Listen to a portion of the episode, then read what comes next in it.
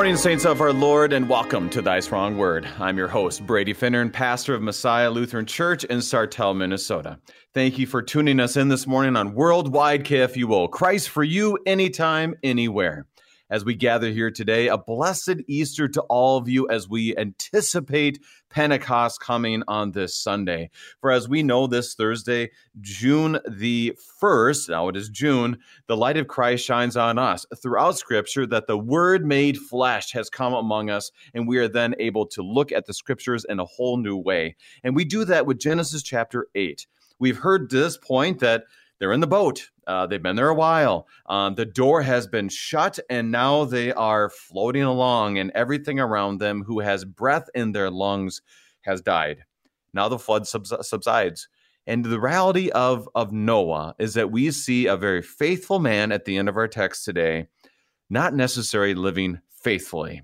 It gives us comfort in one way. He's a normal guy like you and I, but also makes us realize once again why we need a savior. So as you look at Genesis chapter 8, open up your Bibles, put on your Christ goggles, for the gifts are ready, ready for you.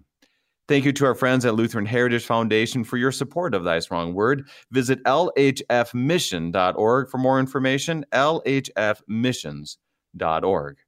Helping us to be strengthened by God's word, we have the joy of welcoming back regular guest Pastor David Boisclair of Faith and Bethesda Lutheran Church in Pine Lawn, Missouri.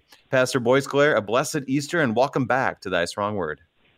And a blessed Easter to you. It's always great to be here. I was here exactly a year ago uh, to the day uh, on on Thy Strong word. So nice, Hey, nice anniversary. Yes. well, and years before that too. Absolutely. You've been on for quite a while. Pastor, what's going on for you and the work of the saints of Faith in Bethesda?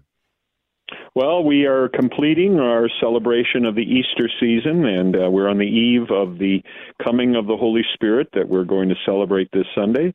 Uh, we we always are um, there for to give the gifts of God for the people of God. So that continues. And as we look at as we look at um, as we look at today, it is with Genesis chapter eight, Pastor. We've heard the flood account quite often, and as we look at the flood account, we can easily become um, how do you say it?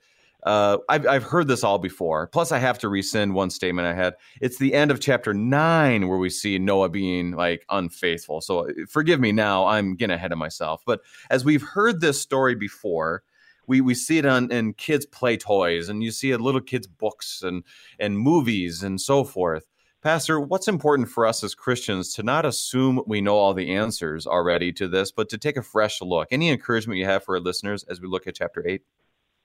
Well, it, this uh, account, uh, this historical event, uh, which is celebrated too in an exhibit that's uh, like a full size ark in Tennessee or Kentucky or wherever that is. Uh, the Ark Adventure or whatever. Uh, that this is a, uh, it kind of becomes a parable for uh, our relationship to our Lord Jesus Christ and our being members of His church, which, you know, we're in the boat every Sunday when we go into church because we're in a nave, and that, of course, is a boat. And and uh, even as uh, Saint Peter so beautifully expresses in his epistle, is that uh, baptism saves us. Uh, you know, as as God saved the eight people uh, of Noah's family through uh, the waters of a flood, so He saves us through the waters of holy baptism.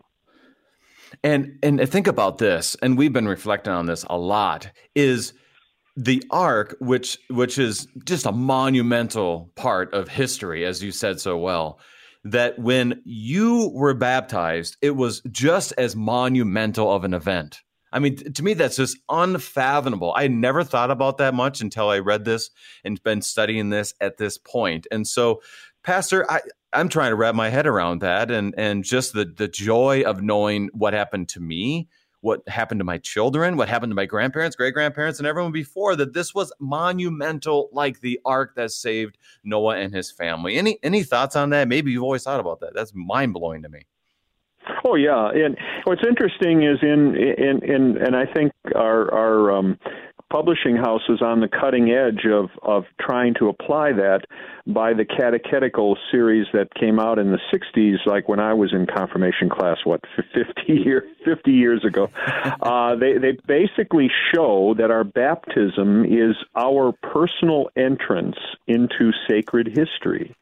Mm-hmm. And that, uh, and and so that when we realize that when we are baptized, that is where we can say that we set our names, well, or God puts His name upon us, and then we uh, put our names into sacred history and, God's history of salvation. So I, I think what you just said is so so precious and so powerful that this that our baptism is just as great a miracle as the rescue of Noah and his family through the flood. Well, Pastor, as we look upon that today, as this is a huge monumental thing, a monumental event in history of God's salvation, a new creation that He has, and also to us, as we, our names are put, um, are marked by the Lord. Can you begin our time in prayer? Oh, certainly. Let us pray. Gracious Lord, you remembered Noah and his family as well as the animals that you preserved in the ark. We thank you for preserving us in the great ark of your one holy Christian and apostolic church in which we are placed through the waters of holy baptism to be saved from all evil to life everlasting. Guide us as we consider the historical events of the Great Flood, realize the destructive nature of sin, and turn from today's culture of death that calls evil good and good evil, that we may be saved by grace alone through faith in our bringer of rest, our, our Noah, Jesus Christ. Amen. Amen. If you have any questions concerning Genesis chapter 8, send us an email, kfuo at kfuo.org, or call us in this live study, 314 821 0850. 314 821 0850. Now, Pastor, let's hear the word of God to begin. So I will read all of chapter 8 of Genesis. And one, because there's always something new I learn every single time. So we'll hear those words and come back for your first thoughts. So let us hear the word of our Lord from the English Standard Version, Genesis chapter 8. And God remembered Noah and all the beasts and all the livestock that were with him in the ark. And God made a wind blow over the earth, and the waters subsided. The fountains of the deep and the windows of the heavens were closed, and the rain from the heavens was restrained. And the waters receded from the earth continually. At the end of 150 days, the waters had abated. And in the seventh month, on the seventeenth day of the month, the ark came to rest on the mountains of Ararat. And the waters continued to abate until the tenth month. In the tenth month, on the first day of the month, the tops of the mountains were seen. At the end of forty days, Noah opened the window of the ark that he had made, and he had sent forth a raven. It went to and fro until the waters are dried up from the earth. Then he sent forth a dove from him to see if the waters have subsided from the face of the ground. But the dove found no place for her to set her foot, and she returned to him to the ark, for the waters were still on the face of the whole earth. So he put out his hand and took her and brought her into the ark with him. He waited another seven days, and again he sent forth the dove out of the ark. And the dove came back to him in the evening, and behold, in her mouth was a freshly plucked olive leaf. So Noah knew that the waters had subsided from the earth. Then he waited another seven days and sent forth the dove, and she did not return to him any more. In the six hundredth and first year, in the first month, the first day of the month, the waters are dried off the earth. And Noah removed the covering of the ark, and look, and behold, the face of the ground was dry. In the second month, on the twenty seventh day of the month, the earth had dried out. Then God said to Noah, Go out from the ark, you and your wife, and your sons and your sons' wives with you. Bring out with every living thing that is with you of all flesh, birds and animals, and every creeping thing that creeps on the earth, that they may swarm the earth and be fruitful and multiply on the earth. So Noah went out, and his sons and his wife, and his sons' wives, and him, every beast, every creeping thing, and every bird, everything that moves on the earth, went out by families from the ark. Then Noah built an altar to the Lord Yahweh, and took some of the every clean animal and some of the every clean bird, and offered burnt offerings on the altar. And when the Lord smelled the pleasing aroma, the Lord said in his heart, I will never again curse the ground because of man, for the intention of man's heart is evil from his youth. Neither will I ever again strike down every living creature as I have done. While the earth remains, seed time and harvest, cold and heat, summer and winter, day and night shall not cease. This is our word. This is the word of our Lord this morning, Pastor. Pastor, chapter 8, what do you have for us to start off? Yes, uh, the first thing is the word remembered. Uh, it says God remembered. That's a very important word because it's a word which involves action. Uh, remember the Sabbath day to keep it holy. Uh, you know, and so then, in other words, it involves that when you remember something, that you do something. Jesus said, "Take eat, and eat, uh, eat this in remembrance, or to in my remembrance." Anamnesis is the Greek word. Uh, so, so the remembrance is is uh, it has to do with um, something gracious and, and something uh, salutary. And so God remembered Noah and all the beasts. You know, the, in in chapter seven, you had you know the complete destruction of the entire ancient world. And and uh, you know what a what a cataclysmic uh, it was an extinction level event uh, you know, many many scientists have different uh, theories about what happened. Like, I mean, other than uh, the, the 40 days and 40 nights, but then there was more than that. There was also a return of the world to the tohu wabohu. The void. It was void and empty, like mm-hmm. at the beginning of creation, uh, which is basically what God did. Uh, you know, in His response to uh, the the evilness of humanity uh, which of course are uh, brought on by the devil. But uh, then, then in all of this, uh, all of that's done, and and in quite a, a tremendous destruction that it did. That then he remembers Noah and his family. Of course, it's not like, well, God was, you know, really in there destroying everything and that, oh, I forgot Noah. He didn't forget. but, uh, you know, once, once the uh, uh, destruction was uh, accomplished, uh, that was the time to show his grace and mercy. And as we look at chapter 8, it, it gives us a lot of details. Uh, details of of how the water went down, how many days it was, uh, you know, all the animals that go out and and and so forth. So we can kind of get lost in the details. What's your encouragement? Well, I want to ask it this way, Pastor. You're always good at thinking through the whole dynamic. How would you summarize chapter eight as before we dig in? How would you say this is what makes chapter eight unique, or a main thrust of how we look at it today? Any thoughts? Well, this is this is uh, the good the gospel that comes upon the law. You know, the law kills, the letter kills, but the spirit gives life. And so this is this is the chapter of the gospel of God. Uh, bringing uh, humanity back to his created world, uh, but a world, of course, that is very much changed from uh, before and and um, it, it, it just shows it, it really to Luther even kind of in his um, he Luther there's like about five volumes of of his uh, lectures on on Genesis which he right. did in the last part of his life and he kind of says this God kind of seems to uh, think that he maybe he made a mistake, maybe he was a little bit too hard. Uh, not not that that's true, but I'm just saying that that that's the the idea is is that's his way of showing mercy is is saying you know that that obviously Noah and his family were certainly repentant um, of of the sin of their own sin and, and the sins they were sinful people, and and so God is is ready to show mercy here. So this is the gospel that comes after the law. Well, it's with the gospel that we always dig into Scripture. So, Pastor, uh, I'm ready to dig in. Are you ready? Hey, sure. All right, let's do it. Chapter 8, we'll read verses 1 through 5.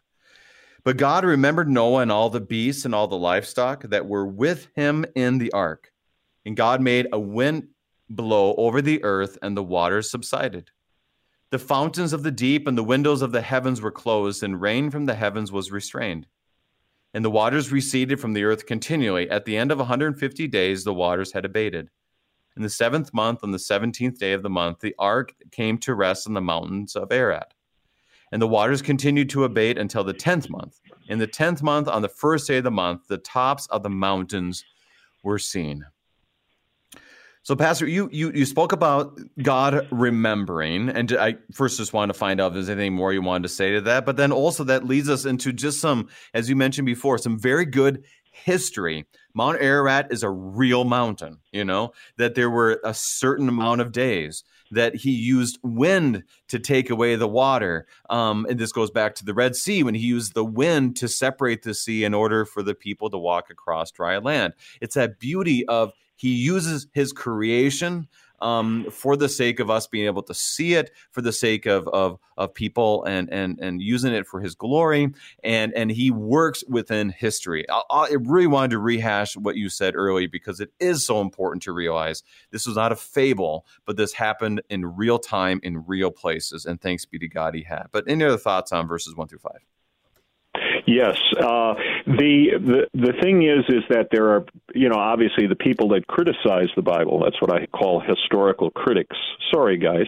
Um, the people who criticize the Bible kind of, uh, you know, scoff at this and say, well, how how is he going to uh, remove the waters by a wind or something like that? Well, they don't reckon with who it is they're talking about. You're talking about the Lord of heaven and earth, that that is the Lord of the universe. I mean, he can do anything he wants, and uh, this is the way he does it. Uh, and and you know he speaks. It's kind of like it, it, there's kind of picturesque language of uh, there's uh, there there are the windows of heaven. So those are like sluice sluices or uh, you know like water gates uh, going into a uh, maybe a mill or something like that so so the, those sluice gates are closed and the and the springs probably better for uh, the word is is sp- the springs of the of the deep the Tehom in Hebrew, that that mm. great deep are are uh, uh, stopped up.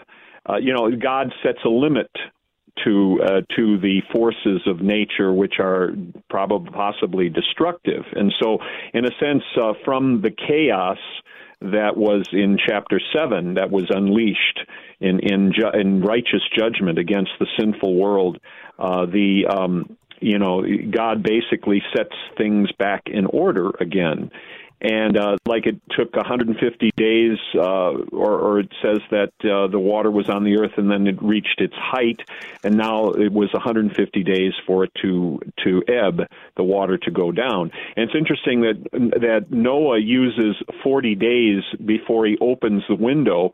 Uh, so you know he's kind of thinking, well, it took 40 days and 40 nights for the rain to come down, so uh, we should probably wait 40 days uh, before we open the window of the ark.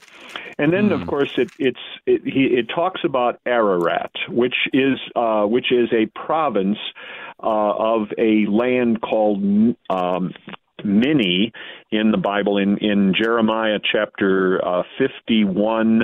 Um, let's see here.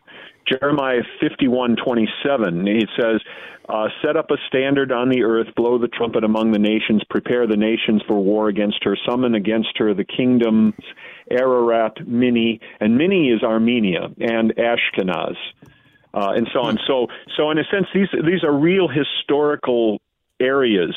Now it's interesting that that among the people in Armenia uh, they say that Ararat is sort of like the the, the uh, the beginning of humanity, and it's believed that you know there there were some that believe that uh, the Garden of Eden was in this area as well because it's sort of like the headwaters of uh, like the uh, Tigris and Euphrates, which are mentioned in in uh, the uh, of the paradise and so on. So, so yeah, it, wasn't it fitting for the ark to come to rest uh, in in this area, which may have been the place where Eden was. We don't know where that was, and and and scholars, of course, in talking about this, say, well, with the flood, it kind of washed all of that away anyway. Uh, so. Uh, and uh, so in this particular case, uh, it, it's kind of like a fulfillment of what Lamech said about his son. You know, he, mm-hmm. he when he uh, gave uh, he um, uh, begat uh, Noah, he said, "This one will bring us rest." So you know, the name Noah is means rest, and the, and the and the ark came to rest on the mountains of Ararat. So, so in a sense, uh, Noah, through Noah, uh, that that uh, deliverance of the eight souls on on board the the ark, and then all of the animals, and God's God desires all of creation to be blessed by His actions. If you look at uh, Romans chapter eight, which is sometimes called the greatest chapter in the Bible, it speaks about that the whole creation yearns for the revealing of the sons of God and and so you know it's just kind of how how God really loves His creation. So as we look at, and that's a great way for us to look, is at the end of chapter eight, it does talk about how God sustains His creation, because we can get this view that if we were to have a cataclysmic flood, that basically, and this is like a good sci-fi apocalyptic type of movie that you'll see nowadays, that basically everything's been destroyed and there's zero hope. One of the beauties of chapter eight, like you said, the gospel um, handle that we have on this is that this is a new creation that God sustains. And it's good for us to remember that He does indeed sustain it. And He gives us the exact days. This happened the 10th month, the 10th month, and the first day of the month. You were able to see the mountains. So that's kind of that first hope that they're able to have because the door has been shut. Who knows if they had something happen behind the scenes where they're hearing people dying and they're just going through all this grief. But here, that first hope is I can see the top of a mountain. Therefore, the anticipation continues to grow and the promise that God will sustain it. Pastor, anything else in verses one through five? I think I think you really summarized it very well. It's, well, thank it's, you. Uh, it's beautiful. wonderful, wonderful. So let's keep moving on. We'll do verses 6 through 12. 6 through 12. At the end of 40 days, Noah opened the window of the ark that he had made, and he sent forth a raven. It went to and fro until the waters were dried up from the earth. Then he set forth a dove from him to see if the waters had subsided from the face of the ground.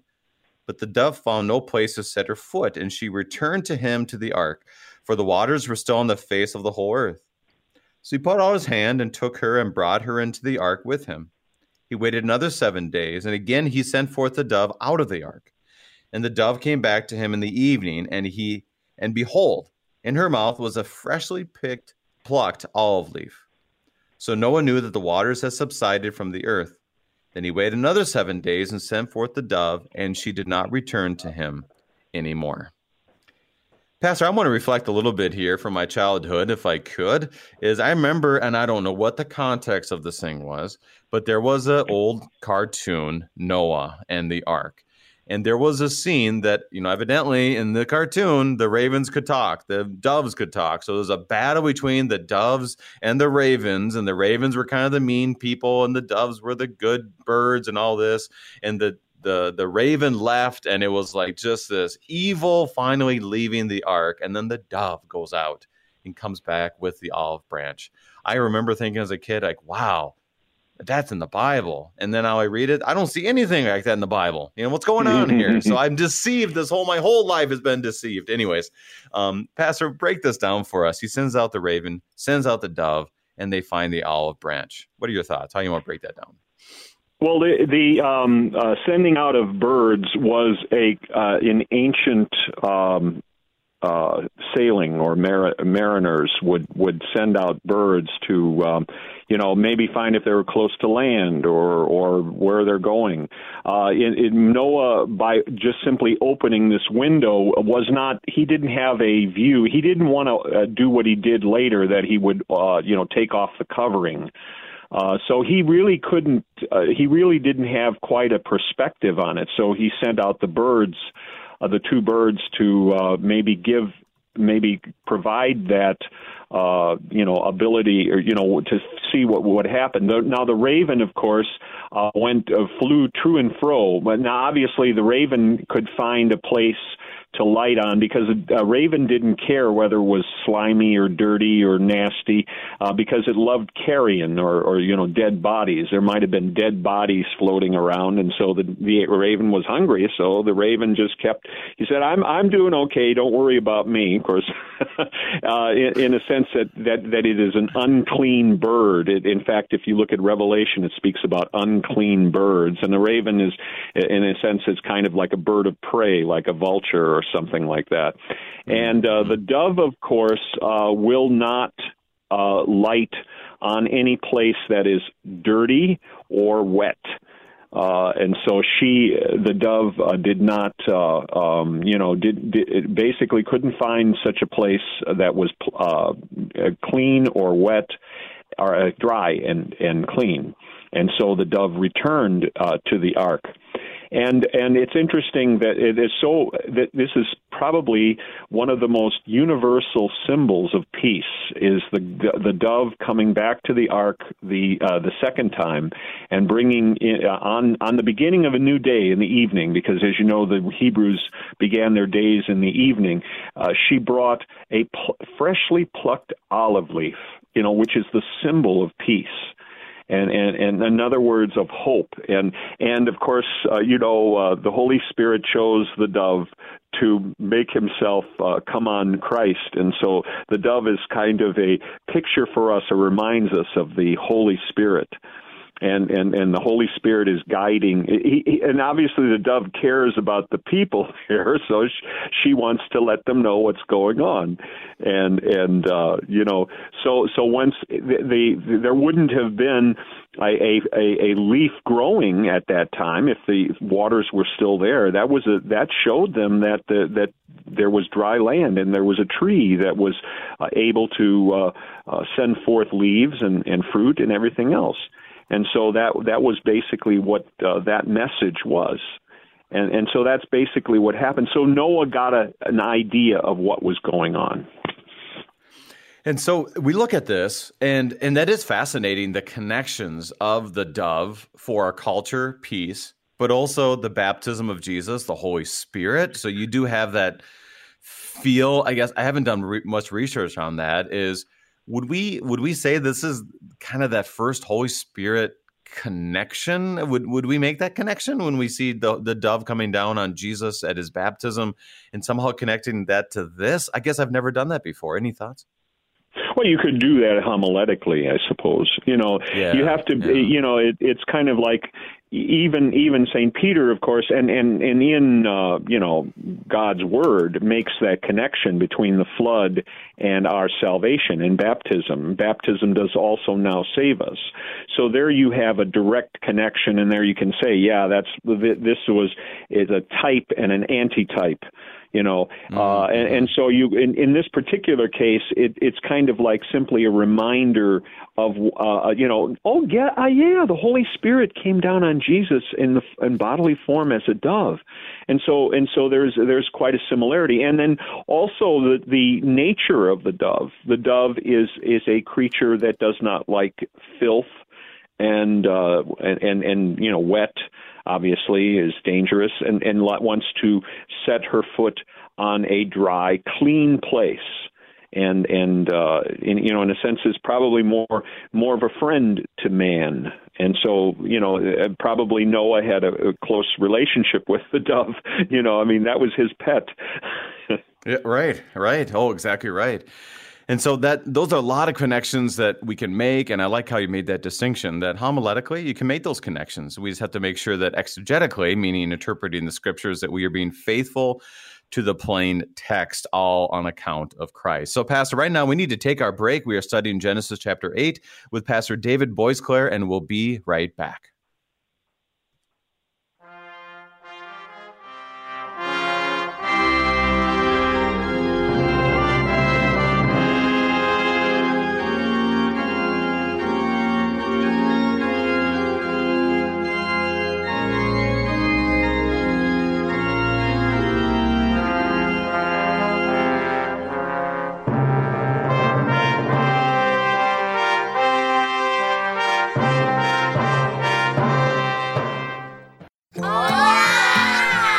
These are the voices of young Lutherans in Mexico City, children who are excited to learn more about their Savior, Jesus.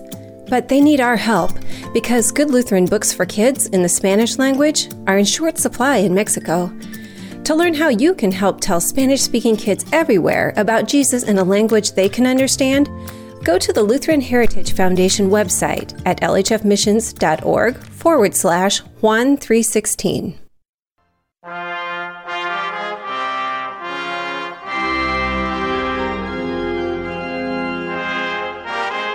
And welcome back. We are studying Genesis chapter 8 with Pastor David Boisclair of Faith in Bethesda Lutheran Church in Pine Lawn, Missouri.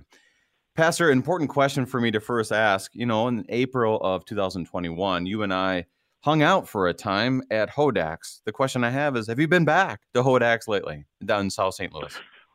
I I'm not I'm not exactly sure. Uh, you know, I, as you know, I, I kind of live out of out of town, um, and um, I, I I think I would have I would do what you did. I think you you had the burger, and I think I sh- I think I'm gonna.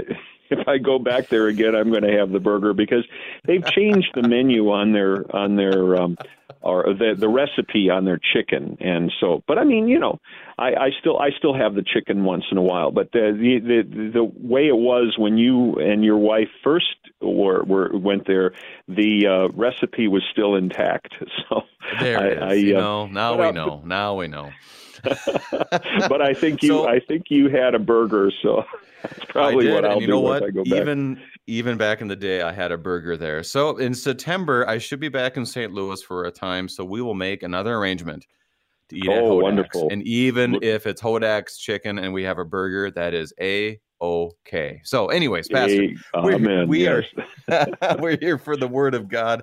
We have gotten through verse twelve of Genesis chapter eight. Pastor, is any other thoughts you have before we move on and um, after these first twelve verses? Well, you know, you you kind of uh, notice how careful Noah is. You know, maybe you know they've been cooped up in that ark for well, of course, eh, you know, as as you do the the the math on this, they were this whole event took a, a solar year 365 days probably. Now now there's some little fuzzy parts there. Uh, of course the ancient uh, hebrew year was a lunar year which was 354 days uh, but you know, so I, but I think there was more than more than that, and and and but but Noah doesn't say, "Oh, I can just you know." And you've met a lot of folks that you know they're kind of impatient and says, "Hey, let's get out of here, let's let's open the thing up." But Noah is very careful, and act, actually he doesn't go out of the ark until God tells him to. So you know, you you just admire the the carefulness that Noah uh, observed as uh, during this time. Well, and that's where you had to be, right? In order to land that boat, uh, the ark, you had to make sure that if you land, it's kind of like when you land in a plane and you're kind of like, okay, we're here. And then if you stand up, you got to wait still half an hour to get out of that darn plane, you know? If he yeah. stops and those animals are like, hey, we stop moving, are we going to get out of here? I wouldn't want to be there for a few days. You know, that's just a practical thought I have in my mind right off the top of my head. Um, plus, for safety reasons, if they do jump out, they would surely die if they're around a bunch of water. They need food the moment they get out of there. And I'm sure he's thinking faith wise. He's going to build an altar. He wants to make sure he can do that faithfully in order to worship his Lord and to make the sacrifices he had prepared for. And I think, Pastor, tell me if I'm wrong. I've I remember in the past I've done some research on the number of days and I've seen different documentations, but somewhere around 300 plus days was the total from the time the door was shut to the time that they actually landed on Mount Ararat. Have you ever researched that or any thoughts? Well, I, you know, there is uh, they they provide. Uh, I mean, I know it's kind of maybe sort of a not not the the most positive of sources, the Scofield Reference Bible, but it says, uh, you know, it basically had, uh, you know, like a, I can e- I'll email this to you, but it says the flood Please. began the 600th year, second month, 17th day of Noah's life in chapter 7 verse 11 and then you have all of the other then it then it basically counts uh, uh, the total the total is 354 days, which of course is a lunar year. Then you add mm-hmm. 11 days because they, they don't get out of, it, of the ark until the 27th day of the second month of Noah's 601st year. And so a total of 365 days. I mean, that's, that's just their, their accounting. I think that, um, uh, Keil Delitzsch, which is a real from from the 1800s, uh, a German but a very uh, conservative uh, commentary, says that pretty much the same thing, but he mentions that there's a little fuzziness about it. So it's a whole year. Uh, yeah, that they got cabin fever, uh, cooped up in that that that ark. My goodness. So, and, and so I don't th- think it smelled very nice either. I can't imagine. And you know, like you talked about the Ark encounter, I've referenced this a number of times because I think it is. Um, it, it's not. It, it doesn't like. Uh, how do you say it? Go the Ark encounter down in Kentucky. That it is a very fruitful thing to be part of. It's very because um, even if you're not quite sure all the details of the flood or creation, whatever it might be, it is very fruitful for us and strengthening for our faith to be able to see it. You know, we're all Thomases, right? We're all doubting that. You're able to get just a glimpse of this is how possibly they could have done it. And scientifically, that could that could work. And we believe that God works through history, He works through science that He has created for the sake of His people. And just think about this during COVID, there was a lot of times we were kind of stuck in our homes or stuck in certain areas. But even then, I could go for a walk just as long as you were six feet from other people. Imagine you're in a boat for a year with all those animals. the, the the the the sociological, psychological issues must have been great. So yes, we get to that point after a year. All right, enough of that. Pastor, uh, let's read 13 through 19. In the 600th and first year, in the first month, the first day of the month, the waters are dried up, dried from off the earth. And Noah removed the covering of the ark and looked, and behold, the face of the ground was dry. In the second month, on the 27th day of the month, the earth had dried out. Then God said to Noah, Go out from the ark, you and your wife, and your sons and your sons' wives with you. Bring out with you every living thing that is on with you of all flesh, birds and animals, and creeping things on the creep on the earth, that they may swarm on the earth and be fruitful and multiply on the earth. So Noah went out, and his sons and his wife and his sons' wives with him. Every beast, every creeping thing, and every bird, everything that moves on the earth went out by families from the ark. A lot, a lot of details there, Pastor. Break this one down for us. Yeah. Uh, well, obviously, Noah waited until the Lord said, "Go out uh, from the ark." Um, and um, you know, it's in, in other words, uh, you know, he determined that it was dry, but then the Lord, of course, uh, said, "Go out," and and and they were obedient to the Lord. Uh, and and and what a what a marvelous day that was. It was like a beautiful Easter morning uh, that you could go out and the smell the fresh air and and and be out in the and and, and have your feet uh, stand on terra firma. Uh, and uh, and and just think of how how how happy the animals were as as they went out. I, I just love in my old age. I just love seeing animals. I love seeing birds. Uh, uh, you know, even snakes and and other other slithering and creeping things, and and and and just seeing the wonder of life in in them and and God is the creator of all of these things and and uh you know they they all kind of fit together in his his beautiful tapestry the tapestry of of his creation. And and so you know you can and just imagine it was just like Easter Sunday as as they were going out of the ark oh we're free we can we could go back to normal again. Maybe it's kind of like we were talking about COVID. Uh, COVID is like a maybe like a f- type of a flood that we went through, and then then uh, we see the end, uh, God willing, the end of it, and then we can go back to normal, perhaps.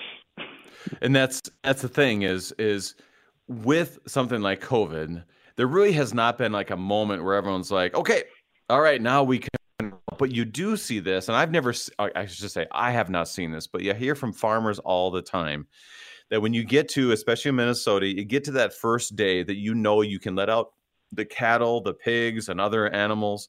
You can let them out of the barn because it is not too, you know, too wet out that they'll destroy everything, and it's dry enough that they can go out. I mean, you open that door and it is just an explosion of energy. They don't even know where they're going. They're just going.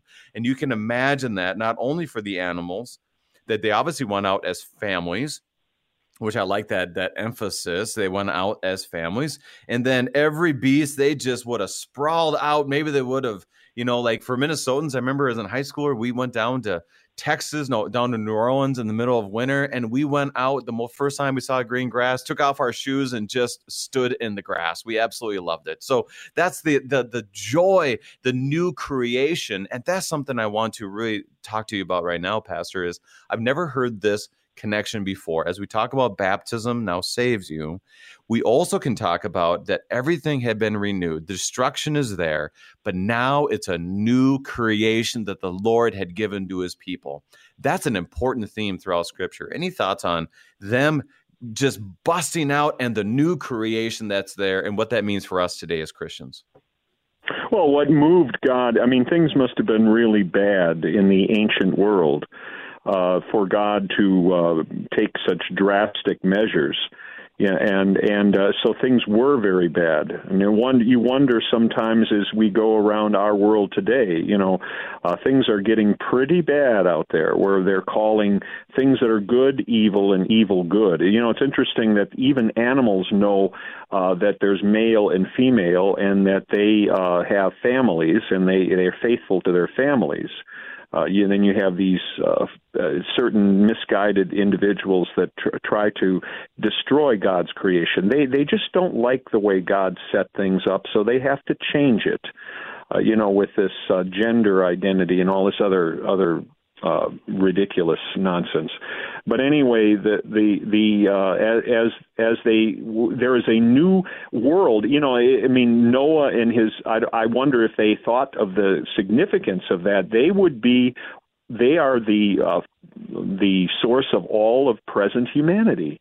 Uh, just these eight people. From these eight people, we have the billions of people that ha- that are now inhabiting the globe today and and so it's it's a it's a new beginning. It's almost it's like the Garden of Eden in a sense, uh, although there's still sin in the world. That's that's the thing that only can be taken care of by the Son of God coming into the world as our Lord Jesus Christ and taking away that sin.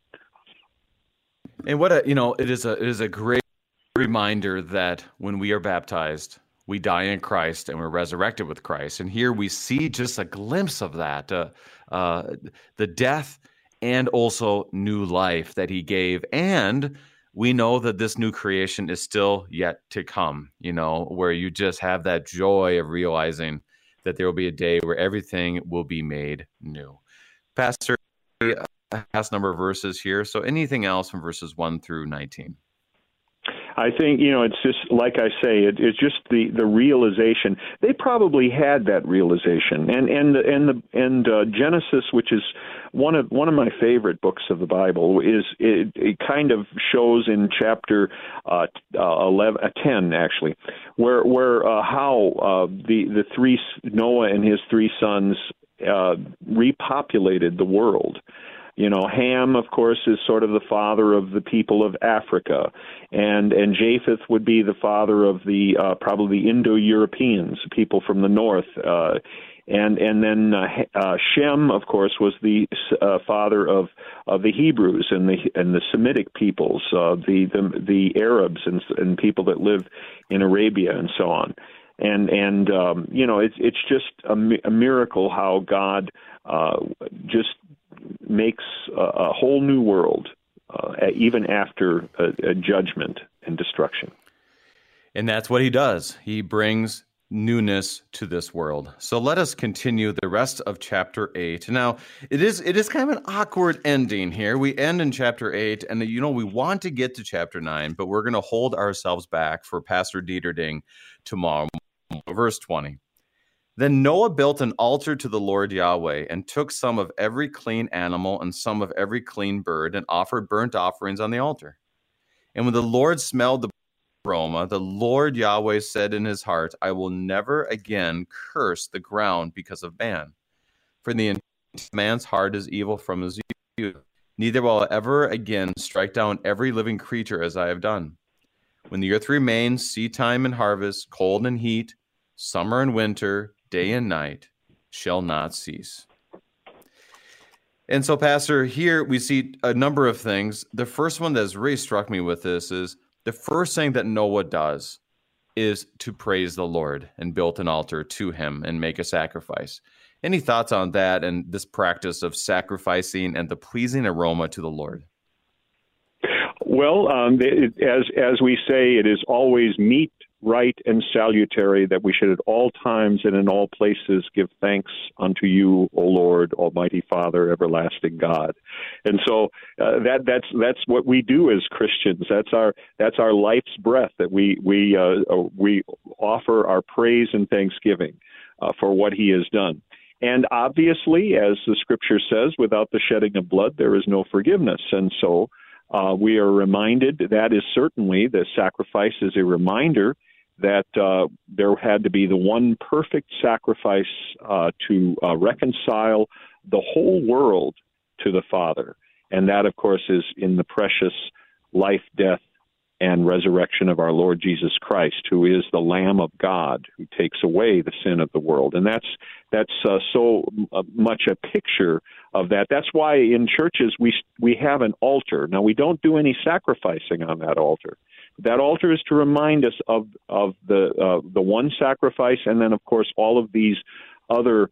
Um, you know, I, I, they're kind of like visual aids or types of that sacrifice that that are made, and so there's an altar, and we get the benefit of what has been sacrificed uh, on the altar of the cross. And so we see this pleasing aroma. It's kind of one of those dynamics, I think, of the sacrificial system in the Old Testament that you're like, okay, that's a pleasing aroma. and what does that mean when the Lord smelled that? And then, and then it seems like he says, oh, that sure smells good. I'm not to ever do a flood. We teach that? Because it's, it's language you don't see often throughout Scripture. What are your thoughts?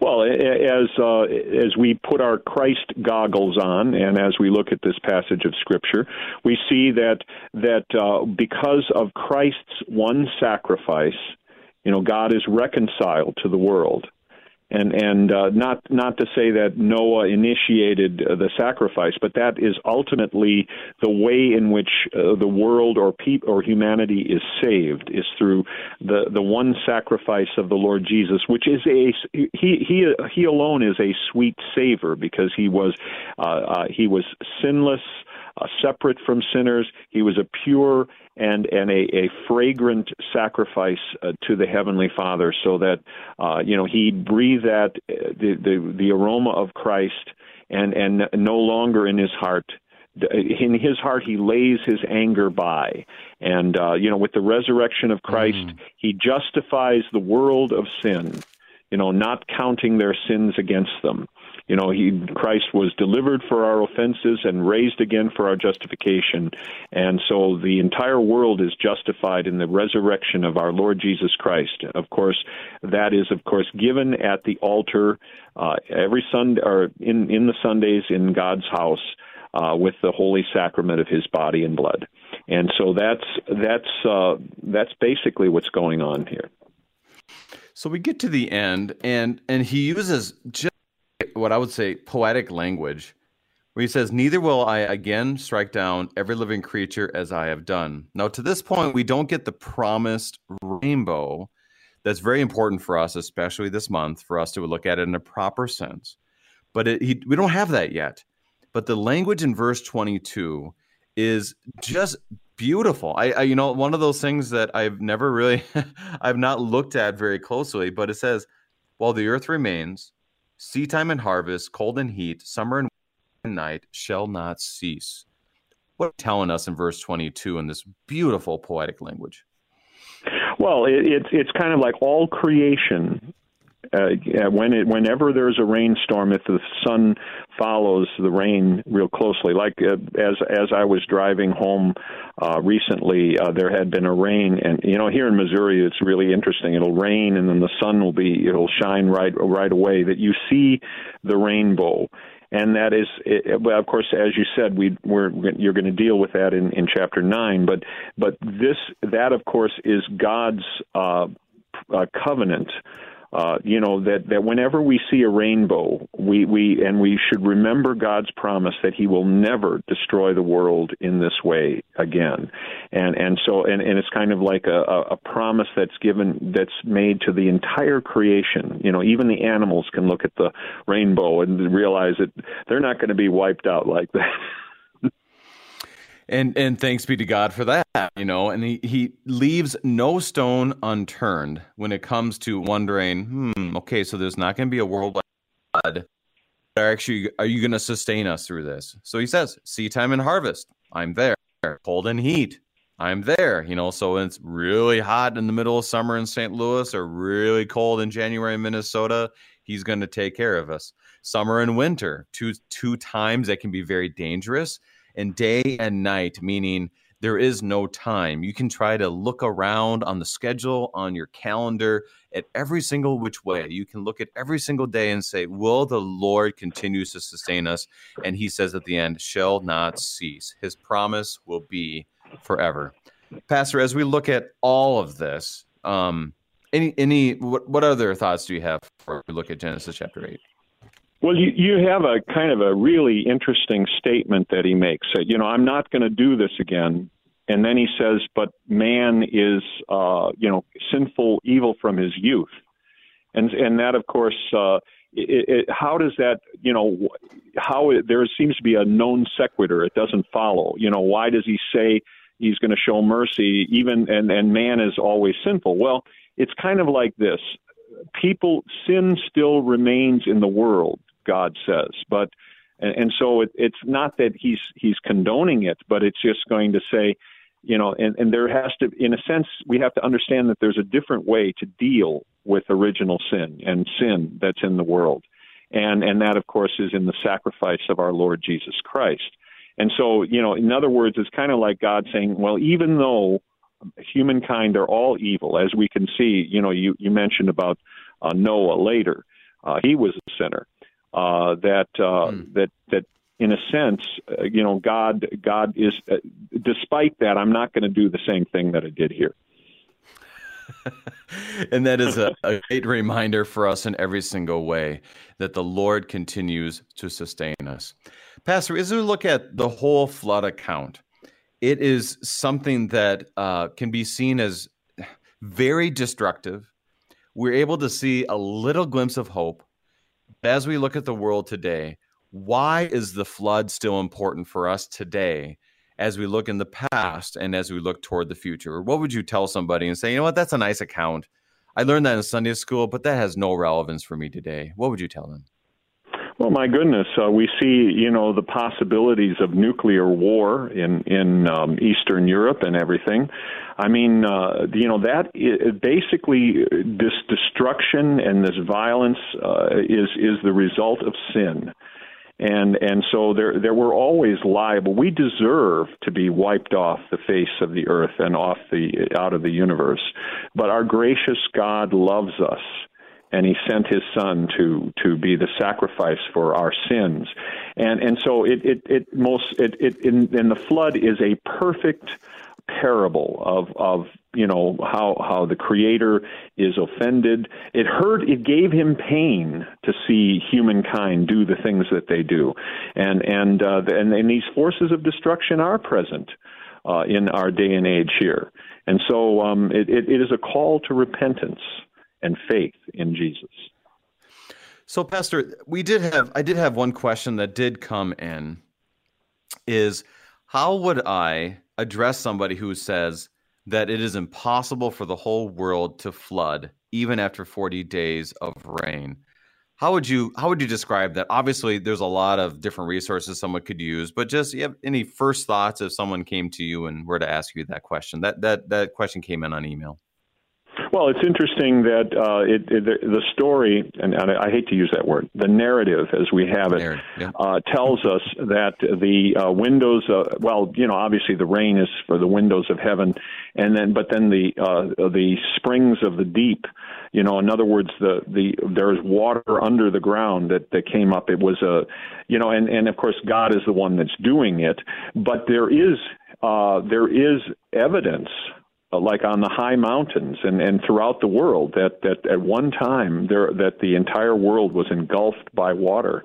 So so even scientists are discovering that as as they uh, look at you know like maybe go on the top of of uh, Mount Everest and and probably find uh, you know fish uh, you know uh, fossils of fish up there.